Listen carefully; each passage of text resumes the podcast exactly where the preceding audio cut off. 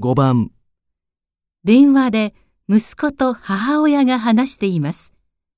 母親はどうして怒っているのですか？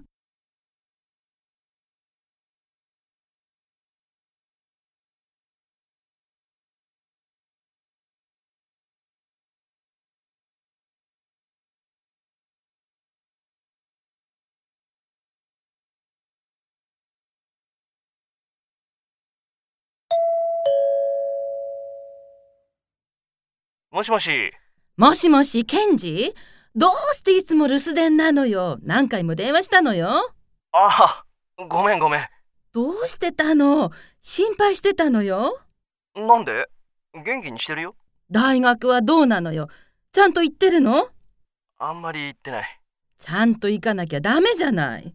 もう大体単位取っちゃってるし、授業少ないんだよ。だから、アルバイトばっかり。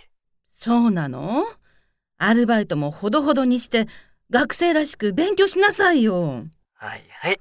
まあ、それはいいんだけど、たまには電話しなさいよ。